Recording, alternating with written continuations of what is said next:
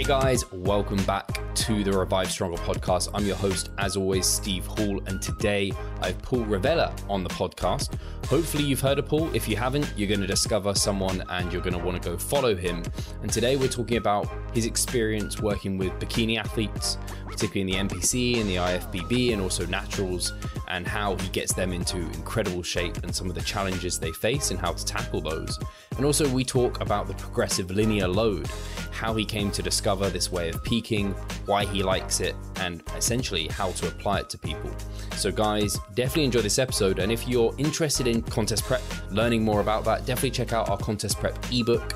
It's a fantastic resource where we talk a lot about the things that we talked about in this podcast as well. Enjoy the podcast, and I'll catch you soon. Hi, guys. Welcome to the Revive Stronger podcast. I'm your host, as always, Steve Hall. And today I'm very happy to have Paul Revelia on the podcast. Uh, I've been following Paul for a heck of a long time, actually, and I'm surprised it's taken me this long to bring him on. Uh, I don't know where I first heard of Paul, but I would hear his name regularly. I think it was on Lane Norton's old podcast where he would give Paul a shout out within like the the credits or uh, within like an advert. And I was like, who's this Paul guy? And then obviously found Paul and was like, oh, this is why Lane's really giving him props. And I imagine you don't get those props anymore because you've come a long way since then and have built an incredible business with lots of coaches, uh, being the owner of Pro Physique Inc. And uh, I imagine a lot of people listening will know your name, know of you and your work. And uh, you've been pretty prolific, actually, uh, looking over everything. And it, it's really exciting to actually get this opportunity to talk to you, Paul. So I don't know if you want to give the listeners maybe a quick summary or background of yeah. who you are, how you got where you are today, uh, and then we can dig into some fun topics. Yeah. So, um, from the perspective of like you know being a coach or being involved in, in the fitness world i first reached out to lane in 2007 because i wanted to do a bodybuilding show and he had a video series on his um, on bodybuilding.com called life of a natural pro where he coached a bodybuilder to a pro card in natural bodybuilding and i thought wow i want to do that. Um, and i reached out to him and he messaged me back and um, he uh, he coached me to my first bodybuilding show in 2008 all along the time when this was happening, there was kind of this movement going on, at least on the message boards and the forums back then on bodybuilding.com about, you know, what is the best way to be in contest prep? Do you need to be on like a meal plan or can you just track macros? And back then it was, you know, that's ridiculous. You can't just do macros. Um, but I saw Lane's results and I thought, well, I'm going to follow this guy. And so I ended up doing an entire prep based on macros Meanwhile, all my friends at the gym thought I was ridiculous. Um, and I ended up winning the show. I did a an NPC bodybuilding show, and you know I'm six three, and I was about 200 pounds on stage. So you know, far from a massive guy, but I was absolutely shredded. I won the show, um, and then I guess I I started to build a little bit of a reputation as a guy who comes in in shape when he competes. And so uh, I, I came back the next year in 2009 and won a pro card. Um, and then I competed again in 2012 as a pro. So, you know, I started all this time I was, you know, kind of involved in the sport. Lane ended up moving to where I lived in Florida. He and I became really good friends.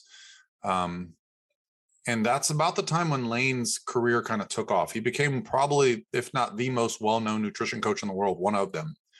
And he was reaching a point where he couldn't even keep up with his emails, like not not just his clients, but the requests of his time. And so what he actually suggested was that I come be a coach and he would send me clients and i said no I, that's not something i'm interested in. You know i had a career i was in the it field. Um, but after you know maybe a few months or whatever I, I, finally agreed to coach one kid. He said this kid paid a coach guy stole his money will you coach him for free? And i said sure. Coached him for free i said what does he have to lose? You know? Uh, he ended up doing very well and um, at the end of it i realized you know, I was at the show and I was like, man, I really like this. Like, this is the kid was very happy. His mom was very happy. Think, you know, they were very thankful.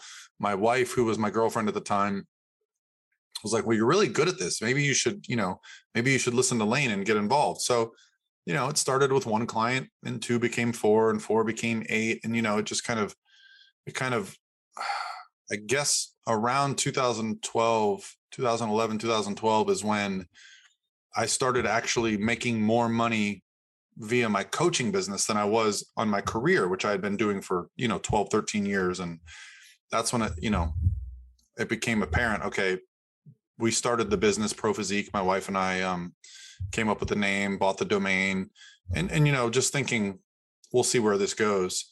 Within a few months, you know, I had quit my job. Um, my wife and I moved to another city, so kind of forced me to go all in on the business because we moved for her career. And I thought, well, I'll do this for a little while, then I'll go back to my career. That's been 11 years and I've never gone back. And um, now Pro Physique has, I think we have 22 coaches that work for us. Wow. Um, probably upwards of 30 employees, you know, between all of our, you know, support staff here at the office or the, the digital people that help out, you know, all around the country.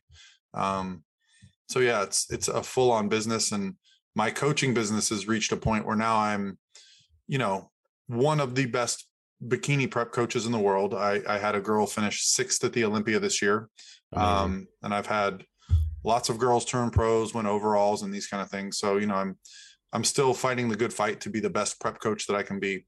Um, but you know, that's where the last couple years have been. And along the way, I started making YouTube videos, not thinking anything of it. Yeah. Thinking, oh, I'll just answer questions for my clients some of those videos ended up doing very well and i'm about to hit 300000 subscribers on youtube which is mind-blowing that's big because um, i remember when i hit 5000 how excited i got um, and then you know i do instagram as well but that's where most people know me between a podcast a youtube and instagram or some of my competitors it's really all, all cool to hear about your background and how almost this online coaching found you versus you kind of wanting to reach out to it, which is kind of nice to hear about it is similar to me in terms of like it kind of found me versus me finding it. Whereas now, I don't know, everyone's trying to be, it feels like everyone's trying to be an online coach. Whereas yeah, I started in 2014, so a couple of years after you, but it was not a huge business uh, at that time. So it's amazing to hear that you've got to a point where you have over 20 coaches. That's, that's fantastic. And yeah, I think over the last few years, I've definitely seen you as like one of the top people bringing in a lot of women to go and do incredibly well in in the field. So that that's really cool, and I definitely want to chat a bit more about that. But you were yeah, you were going to say, yeah, I'm an open book, man, for sure. and actually, something I I'm very interested to talk about. Maybe actually, maybe we'll talk about because you brought it up. Actually, in terms of coaching women, what initially, actually, what do you think leads women to you? Like, uh, obviously, you're a, a guy. Uh, a lot of women maybe yeah. want a female coach or what have you. And I don't know, you, you're obviously, I imagine, coaching more women than men at this point. Do you know what led to that? Do you have an, an idea or a feeling? Yeah, I, I uh, yeah, and it's it's a question that over the years it's kind of, you know, I've pondered it a lot because it was definitely not my intention when I started coaching. It was almost exclusively male natural bodybuilders, right? So I was a competitive natural bodybuilder. And when people would reach out to me, it'd be because they saw a picture of me and they said, Hey, this guy knows how to do this. And then I know, then I'd have a client turn pro. Oh, this guy knows how to do this. So I started to get a really good reputation as a, a pro natural bodybuilding coach. Um, the reason I got into coaching the bikini division in the NPC and the IFBB was initially Lane had a few girls reach out to him, right, in the NPC and the IFBB. And he was at a point in his coaching business where he just couldn't, he literally couldn't even take on clients. So he referred me a couple. And, you know, I think it still persists to this day, but the idea of coaching women differently than men um, hadn't occurred to a lot of people. They were giving kind of the same protocols, the same ridiculous yeah nutrition plans, the same training plans. Whereas, you know, Lane, myself, our contemporaries, we really cater our coaching to the people that we're working with.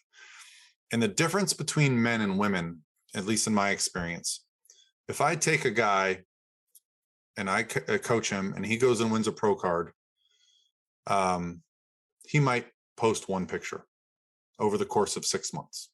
Guys just tend to not be as uh, communal in their coaching. You know, we're kind of yeah. to ourselves, we do it for us. What I've noticed with women is that they tend to be more about the community, right? So girls will talk to their friends, their friends will do their preps with them. And so when I started having success with female competitors, what I would notice was like immediately all their friends would want to be coached by me. Right. So this is this is literally how it happened. I had a girl get a pro card and within a few months I just noticed, you know, lots of inquiries coming from that direction. Um and it it just it fits my philosophies and, and style of coaching, you know, um very well. And I think the bikini division when it came around, I mean, I thought it was ridiculous too. In 2009, when I saw Bikini Show, I was like, this is ridiculous. These girls are in like off the rack bikinis and they don't even look like they work out. To where now it is, yeah. I mean, just an amazing sport of girls with amazing amounts of muscle, you know, the the balance between, you know, muscularity, shape, conditioning, fullness, all those things. Um, for me, it's it's obviously my favorite division.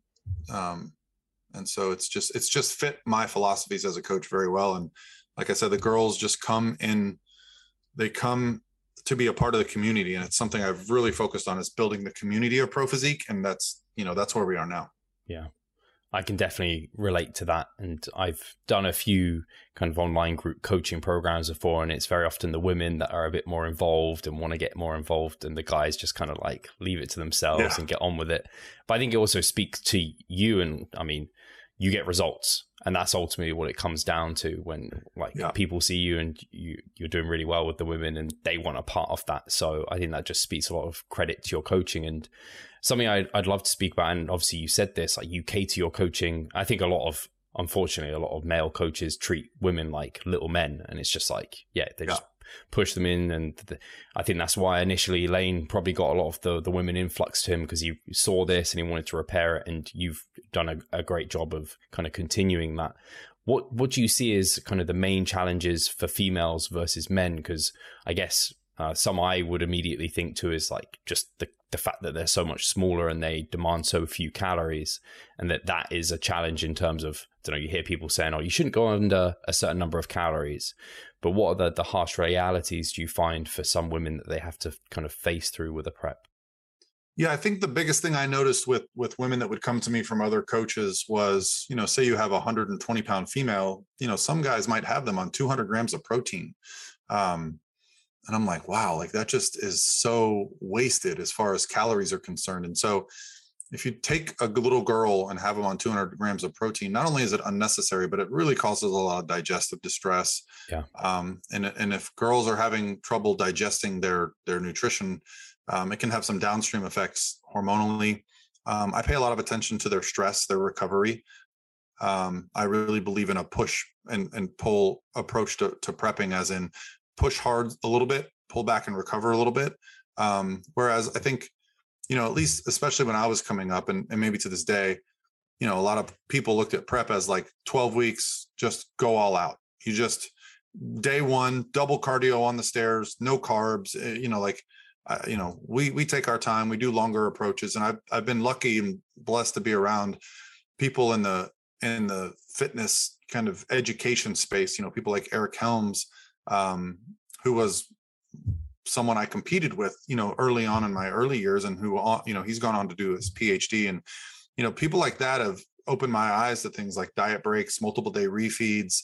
Um, you know, I myself went back to school and started studying exercise science, and I noticed that there was a lot of misinformation around things that we do in the gym, and I think just kind of boiling it down to things that work and don't work um, for females has really allowed me to have a lot of success with them. I, you know, I pay it very much. I pay attention to their overall well-being throughout the prep. You know, it's not just like here's your prep, good luck. It's you know, with our check-ins, I'm sending a video every week. I'm asking follow-up questions, um, trying to understand the role of stress, sleep, recovery along the way, because ultimately you, you got to have a happy person to be successful in prep. And so maybe that's it. Um, you know, I think I'm uniquely qualified in some ways because I'm very empathetic. I yeah. I really try as best I can to get inside other people's heads and understand what makes them tick and happy and that that has helped me and I realized, you know, I realize, you know, 46 years old now that not everyone's like that, but that's that's the way I am. I'm very keen and aware of everyone around me in a room in any situation and I think that helps me understand my clients. I really resonate a lot with that. Uh, and I don't want it to sound like I'm tooting my own horn, but it's I feel very similar. Like I'm a very empathetic person.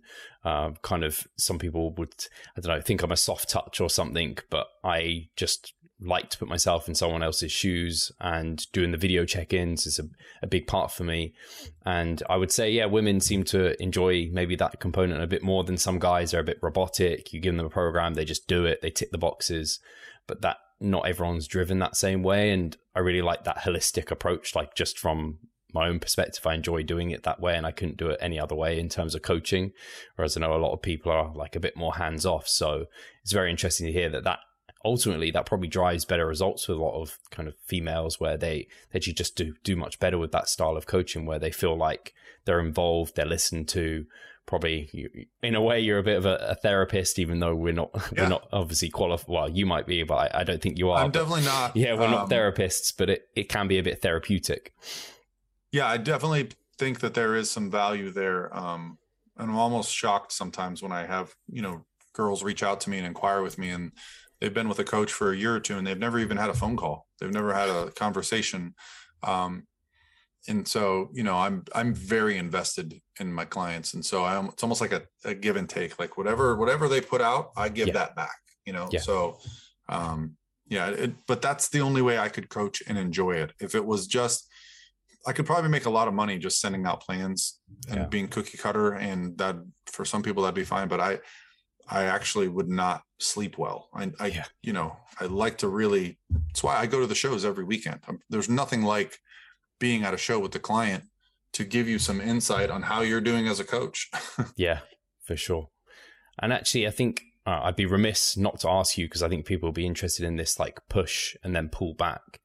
Refeeds have obviously been something that have been spoken about for a good number of years. Diet breaks have become kind of more popular as well. And there's some people, obviously, there was Bill Campbell's research recently, and that kind of went back and forth. Is it just psychological? And I know, particularly Eric has spoken about it for females, where he does see correlations with when he uses refeeds more frequently with them, they maintain their menstrual cycle um, more so throughout a prep versus when he hasn't. Is is that something you found? Have you maybe just describe your push and pull kind of how you like to go about that during a contest? Yeah, prep? so I'll give you like a, a kind of a broad. Let's say it's like a 18 week, 20 week prep, broad approach. So the beginning of prep, I don't use refeeds, right? So we're just switching into like a a fat loss phase, right? So we'll we'll bring the calories down, we'll bump up the cardio, get the caloric deficit going. We'll get fat loss moving for a while once we reach a point where all right we've lost some body fat but i'm starting to feel like our calories are low enough that there are some depletion days going on you know where days where the, the weights feel heavy and you know hunger is starting to tick up a bit. Might be six eight weeks into prep. Then we'll start with a single day refeed.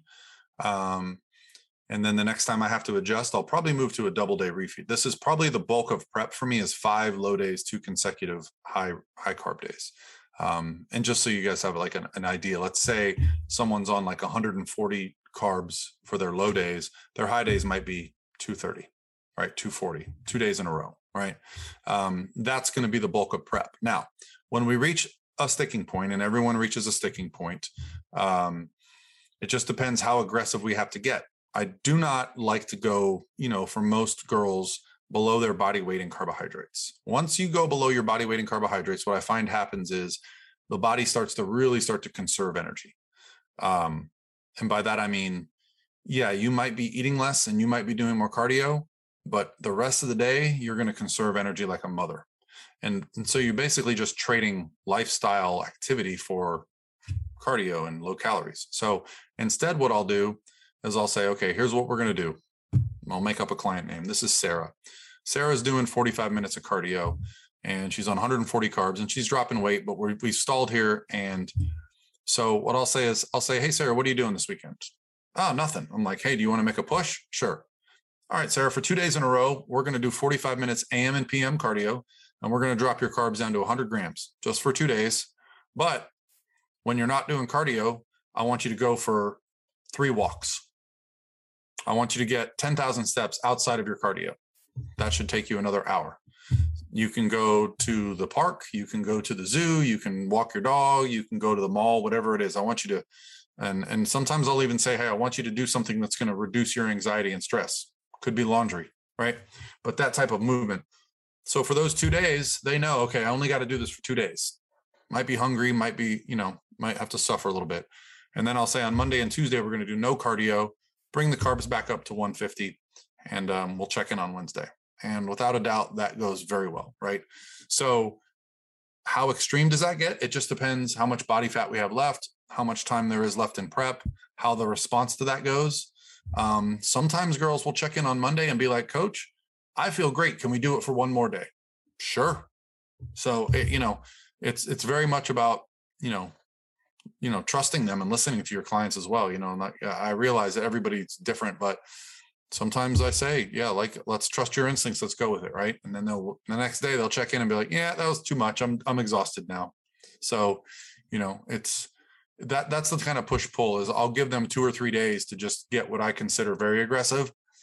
And honestly if you're going to compete in a bodybuilding show you're a little bit crazy anyway and you usually want to do that stuff. Hey pascal here I just wanted to take the moment to talk about our membership site. Inside, you'll find a thriving forum, an extensive exercise library, courses, presentations, and research reviews. All I need you to do is hit the link in the description below and sign up. That's very, it's really interesting actually. I guess eh, this is based off your experience. If you were to like protract that and average it out, so through the week, like the averages were all the same, yeah. you get better response from more aggressive days and more like and coming up. So like yeah, I, I guess like of the push and pull. I would have to say it wouldn't even be close. Wouldn't Very interesting. Be because because like what I told you about with the conservation of energy, with the production of hormones, with the ability to sleep better, you know, you're just kind of toggling these switches that allow the body to kind of move forward. Um, there's definitely alarm bells that go off in your body when your calories get low and body fat gets low, where you just start to do things that you don't even realize you're doing until prep is over and you're like yeah. Oh I, I used to do this and i don't do it anymore. Like i used to play ping pong or i used to take the stairs or I used, you know like and you don't even do those things anymore yeah. you don't even realize it. And i actually you mentioned it steps there so that is something you have your females or i mean any of your clients you're monitoring steps giving them kind of targets to achieve. Yeah well well you know something i realized you know years ago was like um I'll give you a great story. So I had a client that could not lose weight. I kept adjusting her plan and she wouldn't lose weight. And then one week she checked in and she was down six pounds. And I said, What? What did you do? She's like, I got a new job. I'm like, doing what? I'm a cocktail waitress in a casino. yeah. And I was like, Well, what were you doing before? She's like, Oh, I was sitting at a desk as a receptionist. So she literally went from sitting at a desk to walking six hours a day and lost six pounds. And that was an aha moment for me. It's there there's no such thing as you know what what do they call it where you you can't lose body fat because you're not eating enough? Like they call it like starvation mode or something? Yeah. That doesn't exist. What exists is our bodies have a uh, you know hypothalamus that says man we do not have enough body fat and enough calories. We like i don't even want you reaching for the remote control. Like we've all been there where we're so exhausted the remote's on the other side of the couch and we just watch the stupid show that's on if you can prevent that from happening, you can keep fat loss moving. Um, and you know, it's funny, like anxiety, stress, those things can actually help you in prep because when we're mad, when we're anxious, when our brain's on something else, you're not hungry and you'll you'll you'll have more energy to move. Um, so you know, that's when I started saying maybe I should start paying attention to what people's daily step counts are. Yeah. So I don't usually prescribe a step count. I usually ask what it is and then just say, let's just make sure we don't go below that. Cool. Yeah, no, that that makes a ton of sense. I always reflect upon my first prep in 2014. I had no, I wasn't tracking steps. I had no real awareness of what NEAT was, and I was working as a one-on-one PT, and I'd just be like sitting behind the desk, sitting on the the kind of at the computer and doing work on there versus like being up and about and on my feet. And my cardio just kept having to go up and up and up. Yep. My calories had to come down, and I realized uh, in hindsight now I was just getting super lazy, and it was just I was looking, I'd let myself sit down. I'd kind of seek to be lazy and I just had no awareness of it. And it makes a huge yeah. difference, like you said there. Uh, in terms of, uh, you said you don't like uh, carbohydrates to below, below like a gram. Is that a gram per pound or kilo? I guess. Yeah. Yeah. I realize if you're talking about kilos, what is that? 2.2. Yeah. Cool. Gram so, per. So like for, let's say for a 120 pound girl, that'd be what she'd be like 60 kilos maybe. So it, it'd be like, yeah, 2.2 her yeah. body weight. So yeah.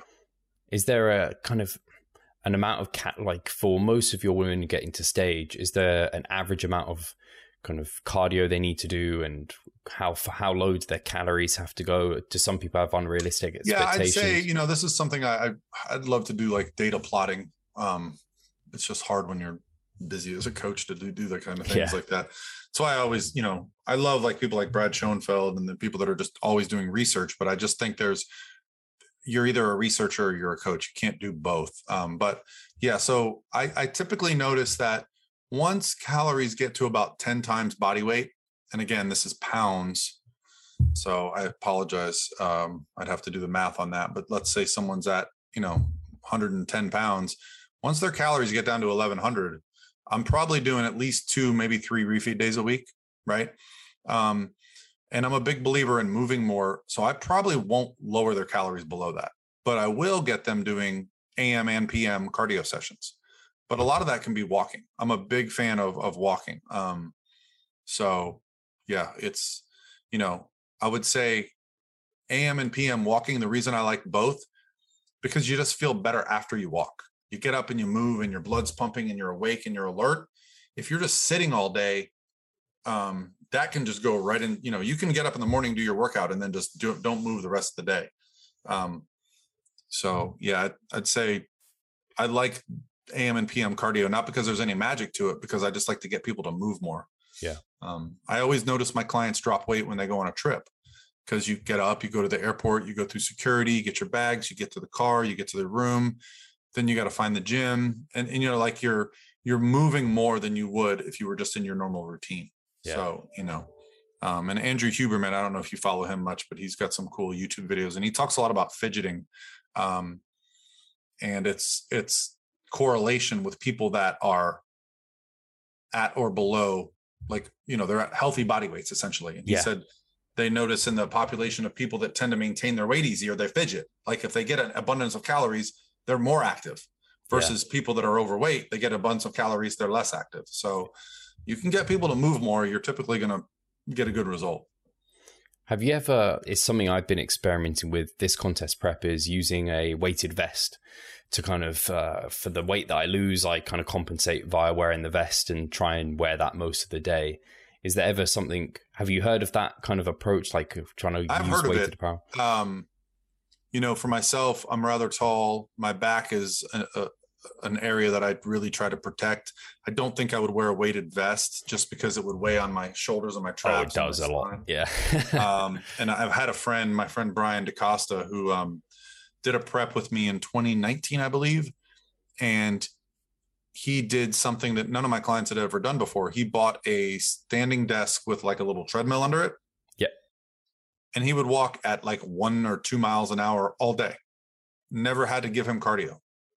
Um, and then he tried that. He said, "Yeah, I'm going to try this weighted vest." And he was like, the next day he was so destroyed he couldn't even go to the gym. He's like, it really like wrecked me because the weight, my calves, my ankles, my knees, all that stuff was hurt. So I mean, it's for for a bodybuilder, you know, it's pretty simple. You you want to focus all your energy around building the muscle, right? Um, getting the fat off should not hurt your body. That's the way I like to think of it. I think for me, I learned quickly that I needed to, it's something you taper into. So you can adapt to it, but you just have to, yeah, it's the people who end up, I don't know, trying to use it late in prep and they're like, I've lost 20 kilos. I'm going to wear a 20 kilo vest all day immediately and yeah. you're like destroyed. So it's definitely something you have to taper into. But um, was just of interest when I see people where their calories have to go very low and they're having to do lots of expenditure. It's kind of like, oh, why don't you whack on like a, a five kilo vest for those like 5,000 steps that you're going to go and do? You might burn a few more calories that way. And it, it just, it's a strategy I'm thinking for the smaller individuals who are on less calories, generally women, whether or not it's beneficial for them. But I just wondered if it's anything you'd ever considered. But you're using similar ways to get. It's all about burning extra calories. Really. That's uh, you know honestly the the term metabolism. I think it gets used a lot as a way to say you have a slow metabolism, you have a fast metabolism. But I think back on the times of my life when I would say I had a fast metabolism and I didn't sit still. I could I could probably eat five six thousand calories a day and lose weight, but I was literally nonstop. I was at basketball practice, baseball practice. I would come home and go to my friend's house and we would play football in the yard. Like I did I have a good metabolism or was I just a crazy person and never stopped moving? yeah. And then likewise in my, you know, in my in my 20s when I got a desk job, did I have a bad metabolism? Because I gained 30 pounds? No, I just was being a lazy shithead. So I, I think metabolism gets gets used a lot to just describe our lack of or our increase of movement. And so, you know, the I think the over over time, and if you've noticed my YouTube content, I've really focused this idea on walking and on yeah. moving more. And if you look at the the research on like the blue zones, which are the six or seven areas of the planet where people's average age tends to reach about 100 um, one of the common traits is that there is a built-in kind of need for movement each day right? They're either yeah. they're, they're just moving. They're just they're just active people. They're not getting in a car driving to work sitting at a desk all day. They're they're walking places. Uh, do you have a rough idea of kind of what your average female bikini athlete what their step count normally is without the cardio okay so the the steps that you're counting as cardio that's separate to their just general step count? Because typically I'm going to add some type of an intensity component to. Okay. So yeah, I would say once someone gets to about 10,000 steps a day, that's about an hour of casual walking. That's when I'll say, okay, instead of adding a whole nother 20,000 steps or something crazy, let's walk on an incline because you right. can, you know, add a little incline and a little speed and you can really increase the calorie expenditure without increasing the stress. Um, and so I try to find that happy medium where we can do cardio as hard as we can with very little impact to our recovery. So it's more like low to medium intensity. yeah, of, yeah. A good example would be like an incline of five and a speed of 3.2. Cool. So you're probably burning, you know, on the machine. Now, this isn't, you know, like, but like if I'm looking at the intensity on the machine, it might say I'm going to burn about 450 calories an hour. Cool. And you said maybe like 30, 45 minute sessions, maybe tw- up. Yeah, I'll start prep with 15 minutes and then, yeah. you know, then we'll go to 25 and then we'll go to 30, you know. So I'll walk it up. Sometimes I'll say, would you rather do, you know, two two sessions one day or would you rather do five every day? Right. So, yeah. You know, I try to work around people's schedules because if you can do that, you can really get on a good autopilot with prep. Um, yeah you don't want people trying to go outside of their normal routine to get stuff done because eventually that's yeah. going to break yeah it's unsustainable for sure yeah. um, something i'm interested in as well is at least i've seen it a few times and i've definitely not worked with anywhere near close to the number of women you have but to get often the the, the goal, I guess, for male bodybuilders, it's like getting the shredded glutes. For female bikini, it's that glute ham tie in. Have you found like oftentimes women will get very lean in other areas before that comes in and have you ever struggled to get that through for some do you have any thoughts on to like yeah i mean what? you know men are like women they're they they all get fat diff- they'll get um they get lean differently so like um my most well-known bikini competitor is Darajah Hill. Her glutes and hamstrings tend to get lean before her lower back and stomach, which is a problem because in the bikini world, you don't want to have separated hamstrings, right? You don't want to look hard, but we have to go there to get her lower back and her stomach to come in. So for her, what we have to do is get her down to that body weight and get her that lean. And then I actually have her train the day before the show very hard in her hamstrings so that they're sore and they're blurry you know, like most bodybuilders before the day of a show, they're not going to train legs because your legs get those blur. So, you know, you have to find unique solutions for unique problems. Most women, that's going to be the last thing to come off. The glute hamstring is going to be the last thing. So I don't usually their lower backs are tight, their cores are shredded. And they're like, well, how much more do I have to lose? And I'm like, well, hey, I can see it on your hips. So we probably got to lose three or four more pounds. And, you know, this is, as a natural bodybuilder, this was something that I went through many preps. I would look at myself and be like, I am shredded turn around from the back and I'm like, man, I'm not even close. Yeah. It's another six, eight, ten weeks sometimes from the time you have a completely dialed upper body till that comes off. But that's, you know, something Brian Whitacre taught me was like, you know, when you think you're ready, lose 10 more pounds. Yeah. That's, that's stage lean. And that's kind of the approach I took early on with my competitors. Um, because when you're stage lean, the body just becomes so much more fun. When you're chasing conditioning, you know, too much water, too much carbs, too much sodium can really change your look.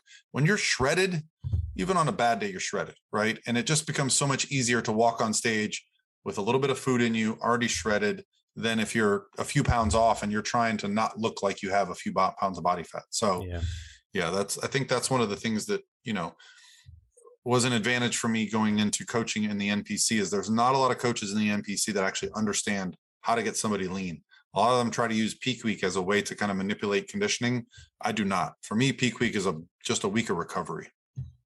And actually, that that leads very nicely into the topic I wanted to talk about was the uh, kind of progressive linear load that yeah. I know Dr. Joe kind of, I guess, like formally came up with, and I know you're good friends with Dr. Joe as well. And when I've been researching it, your videos have been cropping up over on YouTube and uh, looking into those. And this is something I have over my career and seasons within competing moved towards the progressive linear load as my peaking strategy and the, the way I like to do things. But uh, I'd love to hear, first of all, how you kind of came to decide that that was the way you were going to go. And then we can get into some discussion surrounding what that looks like. Yeah. So, you know, early on in my competing career, I would usually do two, three shows a season.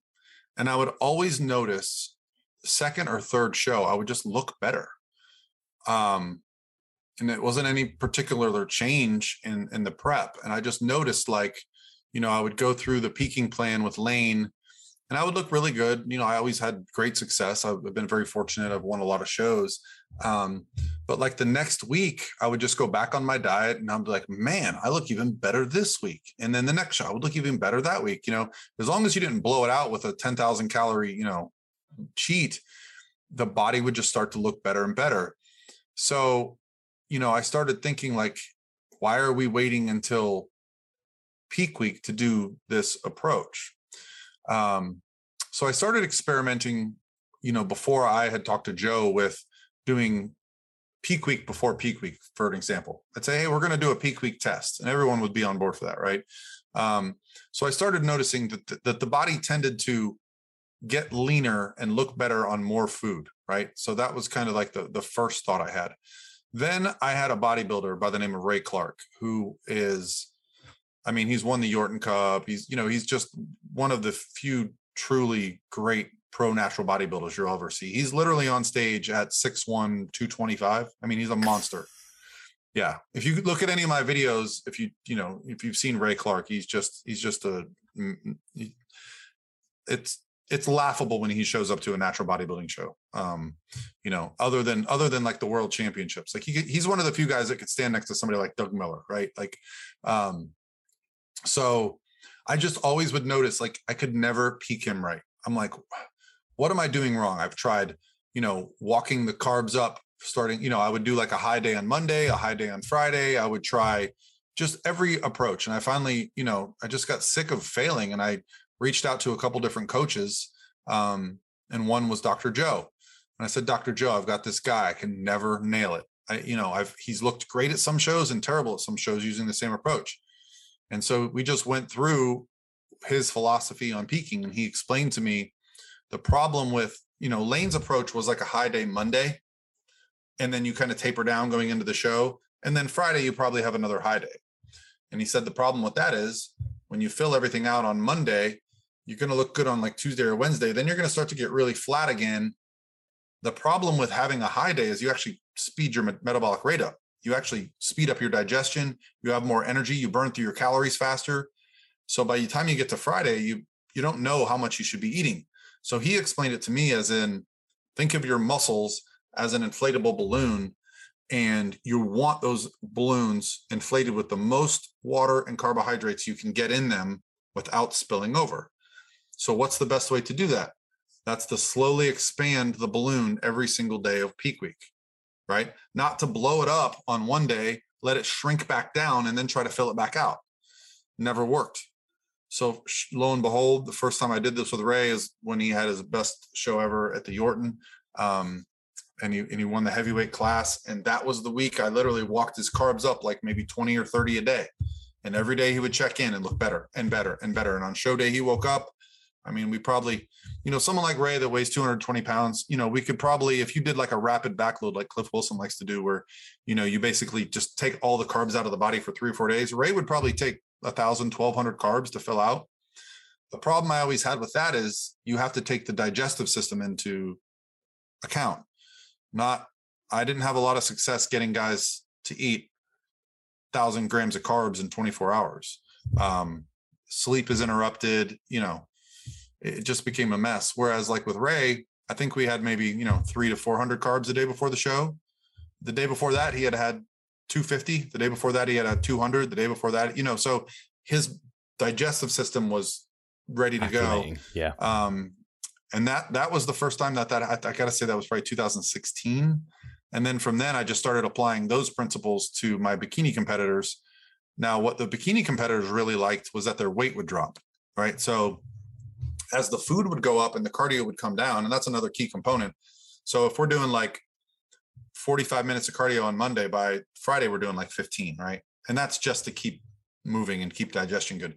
With the bikini competitors, what I noticed was the carbs would go up, the weight would drop and so they correlate lower weight with success right um, so then there's this component of confidence they look better and their weight is dropping and it's it's one of those things it's almost like a if it wasn't real it would be great marketing. Eat more lose weight look better yeah. it'd be great marketing. But it's just a fact that it just works that way and that that equation of why do people drop weight when they eat more and i think it literally just it's just that calories calories in calories out the calories out portion gets changed. The calories in is kind of steady. You're going up like if i had 20 carbs that's 80 calories it should not cause you to lose body fat however it's just enough calories that your digestion is better hormones are better you sleep a little better you probably have a little more movement, right? A little bit more fidgeting. And so it's this perfect combination of food's going up, body fat's coming down, you look better and feel better every day. And it it's for me, it's the gold standard of how I know a competitor is going to do well because especially in bikini and natural bodybuilding, you've got to be full and very tight. And this allows us to be very predictably full and tight. Yeah. Hi guys, Steve here. Just wanted to take a moment of your time to remind you of our online coaching service. At Revive Stronger, we pride ourselves on providing personalized service that will take your physique and knowledge to the next level. If you're interested, check the description and sign up. Yeah. Yeah, I think that was really nicely described and particularly the kind of the balloon concept in yeah. terms of like it could quite easily pop like you you've just got this one kind of risky maneuver, especially if it's at the end of the week. And I guess, uh, I mean, I particularly for myself, um, and I imagine it can be the same for a lot of competitors. Maybe a lot of bikini competitors might be like this, where like if you've got a whole week and you're slowly ramping things up, things are looking better and better versus like coming into that kind of final end of the week and you just feel drawn out, tired, lethargic, and then you just get a ton of carbs. Like it's stressful actually having to consume that amount of food, and that can play with your mind as well. How you're going to look in the morning. So I find it to be just a very, very de-stressing process. Um, yeah. You mentioned training. How how does training tend to look through that as well? Is that something you're manipulating? So if, if a typical show day is Saturday, Monday, well, I'll do two different. I'll do like a natural bodybuilder and I'll do a bikini okay. competitor. Natural natural bodybuilder, we'll do our last really hard leg day on Monday, full intensity. Tuesday will be our last full intensity kind of back day. So I do it in uh, the opposite order of the biggest muscles, right? So biggest would okay. be legs, second biggest would be back. Like Wednesday will be our last full intensity, like chest and shoulder day. Thursday and Friday is circuit work, right? So the only thing I'm doing Thursday and Friday is just enough training volume to get a pump, to get blood into the muscle, keep digestion moving, because those are going to be our two highest carb days. So I want to gauge how they look in the morning and how they gauge after they train, right? Um, typically on Thursday, they're going to look really good in the morning. They're going to look really good when they start working out and they're going to flatten out. Friday, same thing look amazing in the morning. As they start working out, they're going to get flat. By the end of the night, they'll probably be a little bit flatter. Um, and that's you know that's going to be our highest carb day the day before the show. Um, I will do just very, very light, like maybe a couple sets of leg extensions. Again, my my philosophy is I want blood and nutrients going into the muscles, especially when we're adding the sodium and carbs. I do not want any soreness. I don't want any kind of stress, no metabolic stress, none of that. Just and and and I've I've experimented with giving people a day off the day before the show, but we're such creatures of habit that the day before the show, if they don't have a workout to do, and even myself, I like going to the gym the day before the show. Yeah. I look fucking incredible. Like I'm got veins everywhere. You you know, if you've got a tank top on, people are staring at you. Like it's a nice feeling. Um, so with bikini, it's a little bit different because we're not we're not so focused on getting on stage striated and vascular, right? So it's a much more moderate approach. So I'll keep their training the same Monday, Tuesday, Wednesday. Whatever training schedule they have for those days, it stays the same. Thursday is a full body circuit. Friday, I'll do a full body circuit with one caveat. And this is something that I just started doing over the last year training the glutes to full intensity. And I know everyone's like, well, why would you do that? Well, what happens when your muscles are sore? They're inflamed. Well, you don't want inflamed muscles because then you can't see the cross striations. Well, with the glutes, you don't flex them. So what I've found is that with our highest carb day and a little bit of inflammation, the glutes can look a little bit fuller. That's your entire back pose in bikini. It's two poses, front and back. So I've just found that if they're a little bit sore, very full, it's a nice look. Um, so yeah, but That's you know that, that can change from person to person as well. Yeah, really interesting. I think the general kind of philosophy, like you said, is like when you're getting near to the stage, it, it's about kind of telling the carbohydrates where to go within the yeah. muscle, train it, get some blood flow, almost like deloady style. But the specific for the the female, that's a that's a very interesting. I've not heard that. Well, it's just something. If, again, it's what happens when you pay attention. Because what I would notice is like girls' glutes would look great on Tuesday, and they would get flat and flatter and flatter and they wouldn't look as good on show day. And I'd be like, what did you do Monday? Oh, I did like 20 sets of glutes. And I'd be like, so Tuesday, when you sent me those pictures, your glutes were sore. Oh yeah, I couldn't sit down. Huh. You know, this is what happens when you pay attention as a coach and you just don't send everybody cookie cutter shit. You actually start to notice these little kind of nuances that, you know, as a competitor, you put months and sometimes years into like a few minutes on stage. Yeah you know so i you know i want to think like we're doing everything in our power doesn't doesn't guarantee victory you know there's so much that goes into you know uh, who's on stage but you know i've even had girls that didn't place that well just thrilled with how they looked and that's more important to me. Yeah absolutely and then you mentioned uh, sodium and fluids and again another reason i tend to like this approach is because it those things can be quite simple they kind of follow the same route as carbohydrates do. Is is that what you tend to have going there as well? Yeah. So the week before the show, so let's assume a Saturday show. Friday would be like the highest carb day. The the previous Friday, I would have given them a carb load very similar and a sodium load very similar. So let's say their typical sodium intake's 2,500 milligrams a day. And I'll have them the week before on a Friday do 4,000, 4,500 milligrams of sodium with a really high carb load, and then say on Saturday morning, tell me how you look, right?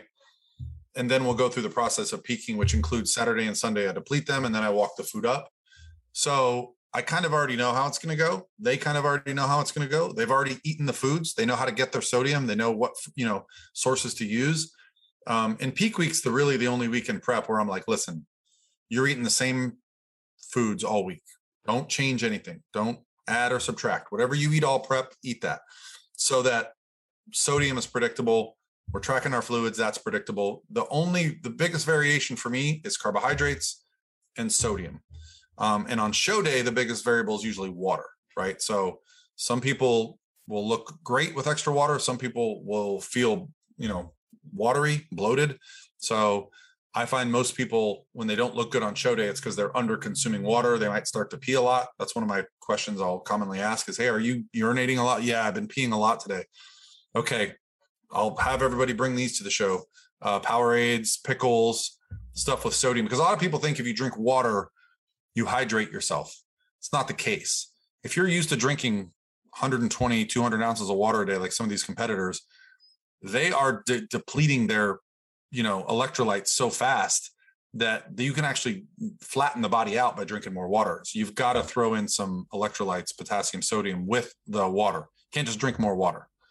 So yeah, it's the same with uh, competitors who on show day they change their foods and now they're having, yeah. don't know, rice cakes with a protein shake or something. It's like, well, now you've you were previously having like I don't know a bowl of oats or something with a load of salt in there. You're having like half oh, yeah. a teaspoon of and salt. This is why, like, yeah, this is why I started writing like the show day meal plans because I'd be like, "What do you eat for breakfast every day?"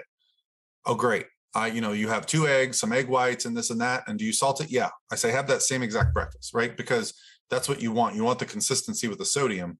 The body can change when you're under 10% body fat or whatever you're at the body can change by the hour. It's crazy. Anybody that's done a bodybuilding competition knows like you can literally go in the gym looking terrible and walk out feeling like Conan. You know, like it just it can change in an hour. So yeah. Yeah. Is there anything when like you've been doing the the peaking approach, like the kind of training the glutes the day before the show hard? Anything you see people like do particularly like well or wrong? Like, is there anything you're like, this is something you had? Well, I wouldn't add any new movements, right? So let's say we're doing a little circuit and you see a machine you've never seen before, and it's like a lying leg curl, and you know maybe it's a funny angle. I wouldn't recommend it. I wouldn't recommend adding any movements you haven't done. Um, I'd err on the side of under training than I would of even slightly overtraining. Um, so yeah, I mean, you just gotta you know it's it's it can be difficult because you look so good and you feel so good that you want to train a little more. But you know remind yourself that that the training is only to continue the the filling out process. It's not meant to you know you can do all the training you want sunday after the show when you've had some carbs and you know but yeah. That one of the you know one of the things i end up telling my competitors is like hey like do your job and then go home don't get caught up in a conversation you know like you know you go to these shows and these people are friends because they know each other on social media and they're they're at the gym for three hours. I'm like what'd you do? Oh yeah i was talking to so and so and i forgot to eat my next meal. And i'm like man you're, you're not doing your job. Like you dieted for like six months. Let's do our job. So um you know that's part of becoming a high level competitor is you know blocking all that stuff out until it's time to not block it out yeah, and I think something I really uh, like appealed to me about this approach was the fact so many variables are kept quite steady. So you have control over carbohydrates, which is the main variable you're kind of looking yeah. at, and you, you keep your routine kind of the same, just kind of back off a little bit towards the end.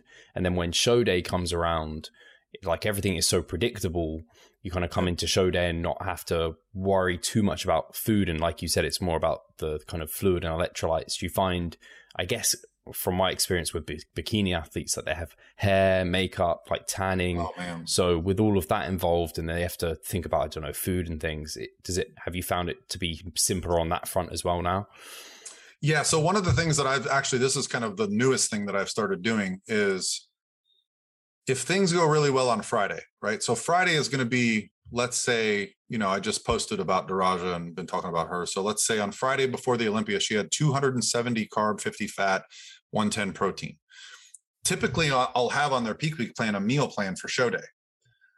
But if everything goes really good on Friday, this is what I've been saying copy that meal plan exactly. Whatever you did on Friday, do it exactly on show day, right? Because this allows us to stay full. Obviously, your metabolism has, you know, your digestion has done well. You woke up on show day looking great. All those foods did well for you. We're just going to copy and paste and repeat that. Um, and it's got a lot of benefits. So the first benefit is it's going to keep us full on show day. The second benefit is they they saw what they looked like the day before. They probably woke up on Friday, you know, pretty dry and flat, and as they ate, they looked better. Well, great. On show day, we know as we eat, we're going to get fuller and better, right? Um, the the perhaps, I mean, other than performing your best, the best other attribute would be when the show is over and you just ate 270 grams of carbs and 50 fat you don't even want to go out to eat. I'm telling you, like a lot of times they're like, eh, I'm just going to go home. Like there is this like post show stigma that we get into, like, where are you going to eat after the show? And for good reason, you know, part of it's the social aspect. Part of it's like, okay, we haven't actually had a real hamburger or like sushi or whatever it is. But I'm telling you, uh, the amount of competitors that don't even care to do that anymore, and that sets them up for a ton of success and I'll give you a huge secret. guess what their starting macros are for their reverse diet? The macros they hit on Friday, which is probably more than they started prep with, right? So, you know, the conversation now when people ask me, well, what do you do? Do you reverse diet? Do you recovery diet? I don't do any of it. My girls are eating more at the end of prep than they were when they started prep. Simple. So I don't need to reverse them. We'll start reversing from there if they want, but that's that's their off season right there. Like they're eating more than they were to start prep. Um, in some cases, more than they were eating in their off season. And we're going to bring the cardio down to 30 minutes. And I'm telling you, they will maintain their weight or gradually creep it up with that diet 99 out of 100 times. And it's, you know, I've got tons and tons of case studies now on my clients that go into off season. They've already, they've never lost their cycle, right? Because we did diet breaks along the way. They reversed into the show. They won because they looked freaking amazing and they're set up. Like, what's the next goal? Are we doing another show? If you just got your pro card, are you doing your pro debut? If you just won an overall, you going to nationals? There's a lot less struggle with my clients between the goals because the thing about the bikini division is there's so many things to be doing, right? There's the novice, there's the open, there's the nationals, there's the pros, there's the Olympia. Like there's so many. It's not like, you know, bodybuilders are going to do a show in the fall every year or a show in the spring. No, it's like you know, some of my girls are competing in the spring and then I need to break them and then in the fall. Some are taking a year off, some are taking two years off. It. So having that tool of like, we're starting the improvement season in such a good place that I'm like, man, some of them drop weight after a peak week, you know, it's crazy. So, yeah. That's really interesting to hear about kind of matching the the Friday food on the Saturday because my kind of approach towards utilizing this like the the progressive linear load was almost like once I've come into the show day, like you've stored you've loaded the glycogen, like you've done your job. You're not going to store the glycogen like the food you're eating on show day isn't really impacting your physique apart from the Right. fluid and the sodium. So I tended to have kind of not a lot of food on show day, more like a, a low day. Um, Have you found that to work for people, or have you found that actually the the reason you repeated the Fridays because sometimes you found by coming back down, it actually did impact the look, even though theoretically, Yeah, well, we so what, yeah, so what I found was happening was because a lot of the shows were switching formats and bikinis always last. yeah, always. So if my girl's not getting on stage till one or two o'clock and she's only had two meals and they were kind of small, she might be flattening out. She Yeah. might be like, you know, man, you know, she might have woke up on show day down a half pound from the day before, even though food was up. You know, that's very common. Yeah. So, you know, I started noticing like, man, they're sending me, so I send them a questionnaire for peak week and they're sending me their typical meals. And that's kind of what I give them for show day. But those show day meals might be way less than they were eating Thursday and Friday. So their digestion is improved. They're, you know, um, so yeah, the, the reason I started doing that was because I'm like, man, what if we don't go on stage till one or two in the afternoon? I don't want to be chasing fullness yeah, uh, again. And I can, you know, that's the other thing. I, I stay in touch with them all day. If I'm not at the show, I'm on the phone. Yeah. And, you know, I typically say, like, okay, let's eat every three to four hours. If they say, you know, coach, I'm still kind of full, don't eat, you know, so it's not a one size fits all approach. Cool. It's definitely like, okay, you know, coach, it's been three hours. I'm starving, you know, and I've, I've pooped twice today. I'm like, cool, go eat your meal. Right. So, it, it, you know, it, it depends on the person. yeah.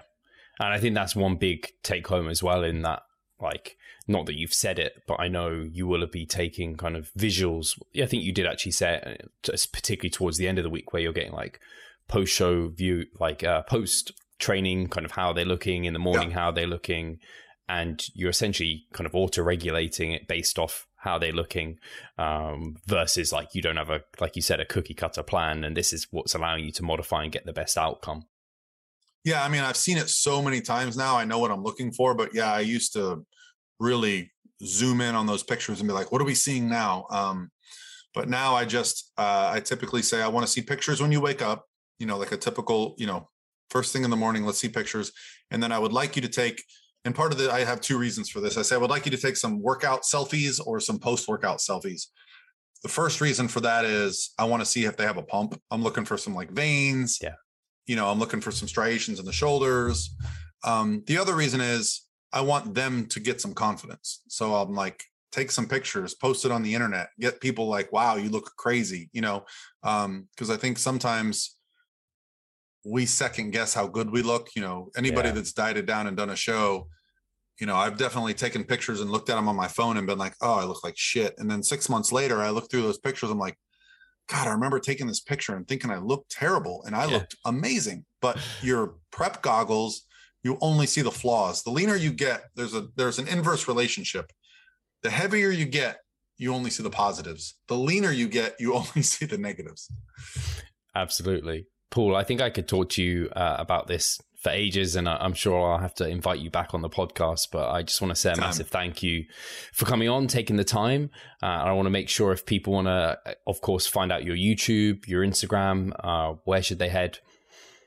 Yeah, I mean the easiest thing is just type in my name. It's good to have a unique name. So it's Paul Revelia, R E V E L I A. That is my YouTube. That is my Instagram. My website is prophysique.com. And we have our own podcast called The Pro Physique Code, which is basically, um, you know, all 20 something coaches. We kind of randomly discuss different topics. You know, um, if there's something going on, like one of our events, the Olympia, you know, we'll talk about that. But, you know, we have such a cool, diverse group of coaches. Some of my coaches focus on like postpartum women, some focus on, you know, over 50 bodybuilding men, you know. So the nice thing about having the, the team of coaches we do is that we have kind of a, a specific coach for each niche. Um, a lot of people think of pro physique as like, oh, it must be a prep business. I'm the only fully, fully, fully prep coach, right? That's just my kind of passion but you know obviously we want to help people in all walks of life um, and then my favorite thing coming up right now is our pro physique transformation challenge so last year we gave away $50000 each male and female winner took away $15000 cash money um, it's 90 days long. It starts in january and um, we provide diet training. We provide a, a private community. We have coaches in there answering questions. Um, i'm even thinking about offering like a a reduced price coaching for people that are interested in getting coaching for the you know like the goal is just to you know i think back to the bodybuilding.com days and they had that transformation challenge every year and that kind of went away and i thought i'm gonna i want to do that. So this is our third this will be our third year doing it.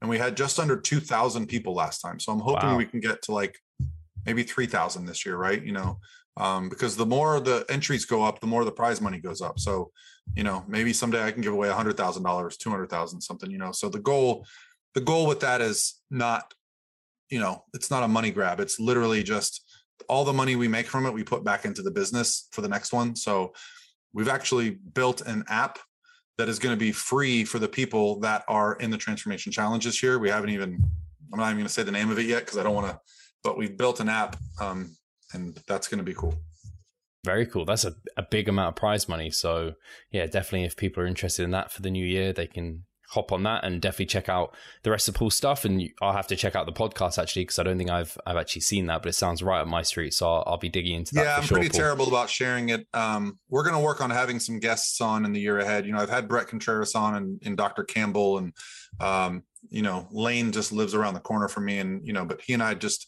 we don't cross paths that much you know we're both so busy with kids Yeah. and work and stuff so I, i've got some friends in cool places that i want to get on the podcast it's just yeah it's you know It'll happen. everything's everything's super busy which is good but at the same time i want to do more so Yeah, for sure. Guys, thank you so much for tuning in and we'll catch you soon. Take care. thanks dave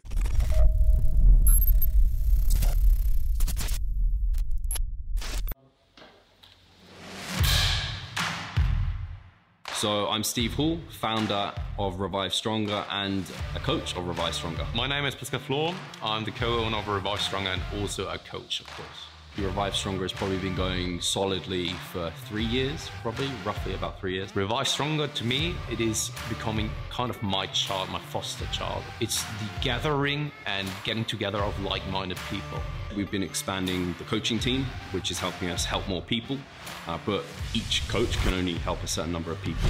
Right now, it's all over the place. We have YouTube, we have Facebook, we have Instagram, but there isn't that community aspect behind that. And so the next step for us is developing a membership site. So basically, we want to create a family and a community that is then benefiting from another. A really cool community for people within our little niche is going to be a website. They will get early access to our podcast. You can access us, ask us questions. The community aspect. We have a forum there. You can ask questions, but also you can you can log your journey. There's also going to be courses on there. Courses, presentations on different topics. Discount of past seminar footage. We will log our journey as well. We'll start vlogging we're going to have documentaries, our entire athletic journey. Furthermore, they get access to an exercise video library. The exercises that we love for hypertrophy and maximizing hypertrophy, we're going to go through those in depth, telling you how to execute them. We kept them concise and also mobile friendly so that you can watch them in between your sets. I'm super excited to grow this community. The amount of value that we're going to be delivering is huge. And I'd love you to be part of it. You will get so much out of that. I'll see you inside.